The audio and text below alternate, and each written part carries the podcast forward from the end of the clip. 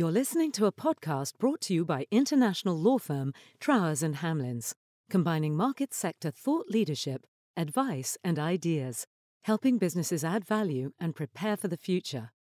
Hello and welcome to another one in the Trowers and Hamlins series of positive influencers.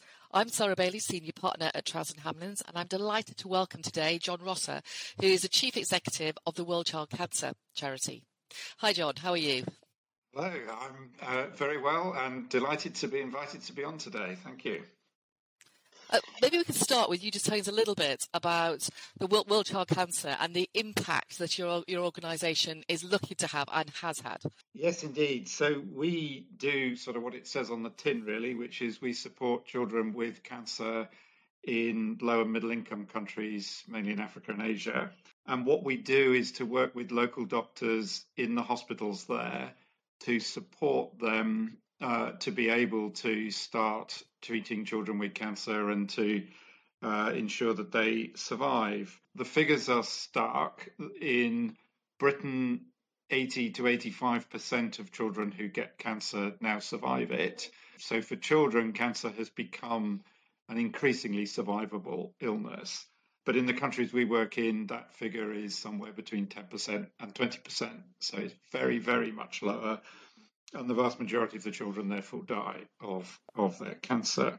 And what we're doing is seeking to change that. We know how, we know what the drugs are. The drugs are that we use are all generic drugs that have been around a long time, so they're not massively expensive. So it's all doable, but it's a question of getting out there and getting it done. So what we do is we link hospitals and doctors here with the hospitals in the countries we work in. And doctors from the NHS and nurses give their time as volunteers and will travel out and do training and capacity building and supporting the programs. And then they do support online in between those, those visits. And as a consequence, we've been able to get the survival rate for the children in our projects that are in treatment up to about 60%. So, not as high as here, but they haven't got the resources that we've got here at all, but are still a significant jump from where it was. And so that's what we're doing. We're a relatively small charity. We've been around for just over 10 years. We work in 12 countries at the moment. And childhood cancer is not a very common disease. There are about 400,000 children get cancer every year around the world. And 400,000 is a lot of children, but in the scheme of things, that's quite a small percentage. And so actually, it is possible to get support and help to them. And that's what we aim to do. At the moment, we reach about 9,000 children a year. We've set ourselves an ambition to get that to 15,000 children by 2025. And despite the pandemic, I'm still confident that we can do that. But there's a lot to do. You know, there are many more countries that would like us to work with them, but we need the resources to be able to do it. And so, what we're doing, I mean, in our programs is apart from training and supporting doctors and nurses, we also support the families. It is a huge trauma for the whole family to have a child with cancer anywhere in the world, uh, but particularly if you've got no money at all and the treatments are not free and you've got to make really hard choices about whether you get the child treatment and what the rest of your family are going to have to surrender to do it. So we try and help those parents with uh, financially, but also emotionally to, to get through that trauma. And then we're working with frontline health workers, non specialist ones in the countries, to get people to recognize the signs of childhood cancer so that we can get the kids into treatment sooner while it's still more treatable. And then we're trying to persuade the governments to put a bit more of their national health budget into it so that they can take over where we leave off. Uh, so that's broadly what we're aiming to do. The World Health Organization, a couple of years ago, started to take an interest in childhood cancer and set a target for it that globally by 2030, 60% of children should survive their cancer. That's an ambitious target, but it's been very helpful in galvanizing governments to really start looking at this and start taking it seriously. So change is happening slowly, inch by inch and obviously set back a bit in the last uh, 18 months by the COVID problems, but uh, that's the battle we fight. So, so, looking at that, I mean, the pandemic has been challenging for, for everybody uh, across the world, but specifically charities of, of all types have had real difficulty, I think, during the pandemic because everyone, I suppose, has had their own issues to, to worry about. So, how have you reacted to those challenges, particularly in the countries that, that, that you're working in? Yes, so there's two challenges. One is being able to treat people through a pandemic, and we've seen from the health service here that actually children with well, people with cancer and those sorts of diseases have had to wait longer as a consequence of the focus on dealing with with COVID, and that's been even more true in poorer countries. Uh, and of course, then there's also the impact on our fundraising of lockdowns and so on, and we haven't been able to do the charity events that we'd planned to do. And yet, actually, our, our experience is that our donors have stuck with us, most of them. So, although some elements of our fundraising have been affected, actually, uh, our donors have, have been amazing. So, we have been able to keep going and keep going in all the countries. Last year, in the sort of first year of this, strangely, the impacts of COVID were much worse here in Europe and in America than they were in Africa or in Asia. Um, and nobody's entirely certain what the reasons for that are mm-hmm. because uh, the expectation was that you know it would rip through poor countries. They can't do social distancing in very crowded cities and so on. And yet it didn't happen like that in year one, thankfully. This year has been a bit different as things have generally tended to get better here.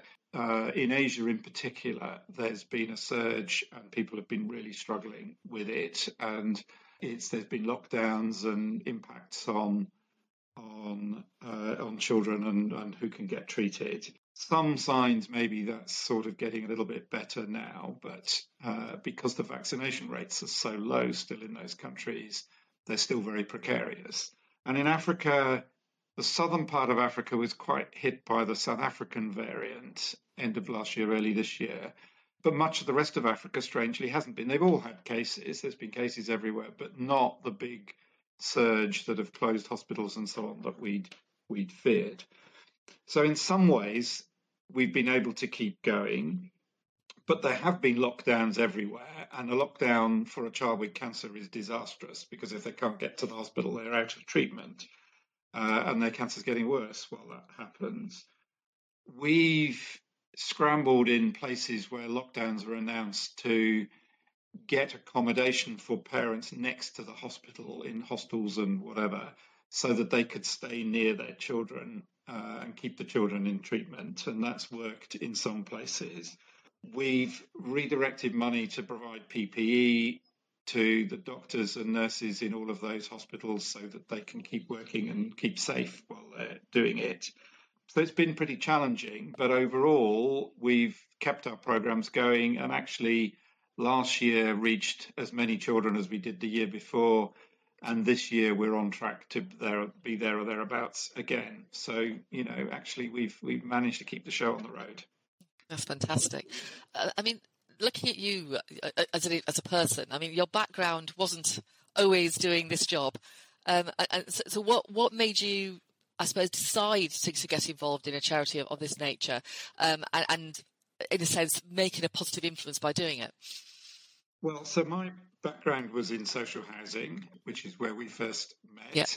And uh, I spent 30 years in social housing in the UK, uh, was chief executive of a housing association, but then decided the time had come for me to want to do something a bit different with my career rather than stay just in the one sector. Uh, so I became a consultant and decided to try and move to other kinds of charities and to work with them. And gradually and by accident ended up working internationally and then got approached by the recruiters when they were trying to fill this job at World Child Cancer.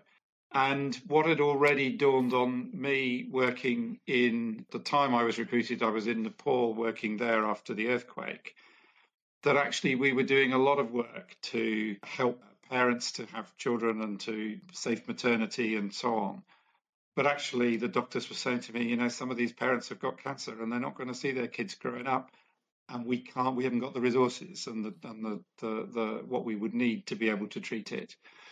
And so when this this job came up, I just thought actually cancer's been the big neglected illness in in developing countries, and it's time we start to change that and to and partly because we've been so successful with treating infectious diseases, uh, COVID apart, but but in general, you know, the numbers dying from malaria and HIV and all of those big infectious diseases have been dropping quite dramatically. It's been a big success for the international health programs, but that makes it then time to deal with the non-infectious diseases that were being ignored. So that's what brought me to this. And, and looking at sort of um, uh, the, the, job that you're doing and the job that you did before in Nepal and places like that, I mean, it, it's it's challenging in many many ways, both emotionally as well as mentally. I, th- I think, and, and I, uh, uh, I, can't underestimate what you do and, and, how you do it. What do you think the, the qualities or attributes are, are needed in a sense to help implement change? There's lots of people in the world who maybe want to or try to, but actually, I think it, it, sometimes it's certain attributes that really you need in order to try and get the change to happen. Well, the first thing I think is to have a good team around you. And one of the things about this is it is pretty harrowing this this at times. But you're working with health professionals who are so determined and so committed and so ready to deal with all the setbacks and celebrate every success that it's kind of infectious, really. Mm. It sort of carries you along. And I think that's part of, you know, when you're dealing with change, the the first thing is to be quite determined about what you need to do and have a real strategy about why it's the right thing to do. And then to, to listen and involve and get the team around you behind it. And it is a sort of a bit of determination and a bit of just do it but mixed with then a willingness to listen and to carry people along and to change if things don't work right. So I, I mean, I quite enjoy change as a process. I, I find it very invigorating. Yeah. I think a lot of people do actually. It's just the sort of about approaching it the right way. So, what, what in, in, in your sort of um, in your life, both I suppose career and personal life, what's the best bit of advice that anyone's ever given you that's really stuck with you? Well, my my ex wife used to say, if you really want to do something, go for it and really, really put your back into it. But if having tried it and done your best at it, it doesn't work, then decide to want something different or you'll have an unhappy life. And I think I've always liked that mix of both determination but also pragmatism. Yeah. That, that, and it's the kind of philosophy that isn't going to win you an Olympic medal where you absolutely need to just go regardless but it's a way of living a life that actually works really and that can kind of carry people around you as well uh, as you do it. So i've always kind of rather liked that piece of advice. Oh, i like that. I think that's a very, very good bit of advice so i mean just looking at also you and I, you and i know each other well and, and certainly in my life there's been challenges I've had to overcome or challenges that I've had to deal with that's helped define me and my outlook, I think, on, on life and, and, philosophy about, about life. What would you say are the key events that helped you define your outlook and, and, and who you are? Well, I grew up in India and was very aware that I was uh, growing up in a family that was that was fairly well off and comfortable and safe in a world around me where people really weren't. There was enormous poverty um, and hunger and so on.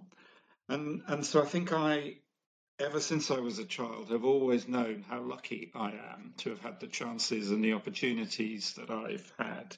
And what comes from that then is a feeling that you have a kind of duty to put something back, uh, as well as just to feel lucky and enjoy it too, mm. you know. And that's so that's sort of been my approach to life, and, and I think that's where it comes from. And do you think experiencing, so you obviously experienced lots of different cultures as well, and you've been mm. around the world and, and, and, you embrace that, that sort of the, the, differences. Do you think that's helped mould as well in the, the, your outlook and the way that you deal with different situations? Yes, I think, I mean, A, I love listening to people and meeting people from different places with different backgrounds and just how interestingly different that is, but also how very similar a lot of things are too. You know, the concerns that people have are all the same for for their family and and so forth. So that's really interesting. I think having travelled a lot gives you a kind of slightly different perspective than people who just live in Britain and who get very sort of tied up in the issues of Britain, whereas actually there's a whole world out there, and we sometimes tend to miss that a bit, I think. Yeah, no, I agree, I agree, and I think I think understanding different cultures also is I find that fascinating. The, the different cultures, the way people come about things, maybe with the end result be the same, but in different ways, and, and that we need to embrace all of that to really understand what's around us. So, so we're asking um, in this series, we're asking everyone the same question, which is, what would one thing would you like to positively influence over the next year or the next five years? Now, I think I know you, what your answer is going to be to this, but if it was just one thing, what would you want to positively influence? Firstly, I'm going to be cheeky and say I want two, please. So, okay. for the so one for the first year, what I would really like to do is to get everybody or everybody vulnerable on this planet a COVID injection. I think it's we have hugely missed the point, and the G7 flunked it when they didn't set out to get the vaccines to all the countries in the world fast enough. And I think apart from the fairness and the rightness of doing it, there's also a self-interest. You know, they, the saying that nobody's safe until everybody's safe is true in a pandemic. And if we leave a huge well of this in Africa or wherever, then there will be new variants. And in the end, those will come back and bite us. So we should just get on and do it. And that would make everybody a lot safer. For children, the evidence is that although as we've all seen, the children are relatively immune to the, the worst effects of COVID anyway, and that's uh, we've been very fortunate in that. But that's not so true for children with cancer, and the numbers getting very serious COVID are very much higher in that group, with their immune systems affected by chemotherapy and so on. So, so getting a grip on COVID is really, really important. So that's my number one. And then number two is kind of what you'd expect me to say, really. Within five years, I would like every child who gets cancer to get treatment for their cancer and to have the chance of growing up and getting through it. And again, I think the world could achieve that. It's not it's not impossible. We know how. The costs are not so enormous that it couldn't be done. We need to get on and do it. And that's what I'd really, really like to see happen. I think what's what I've certainly learnt by by working with the charity is actually the cost isn't that great, and actually there shouldn't be a reason why we can't do it, and that's I suppose the biggest frustration that if some of these countries were on, and some of the bigger countries and the wealthier countries were prepared to put a bit more money in, we could actually uh, do a lot more, which which is so important. Thank you, John. That was fantastic. I always want to put, put, one big plug for the charity. It's an amazing charity. Please, please, please, people who are listening in, please do actually help the charity because it's very easy to, to sometimes help what's on your doorstep and much harder actually to think about those who actually aren't. Um, and it's really, really important that we do.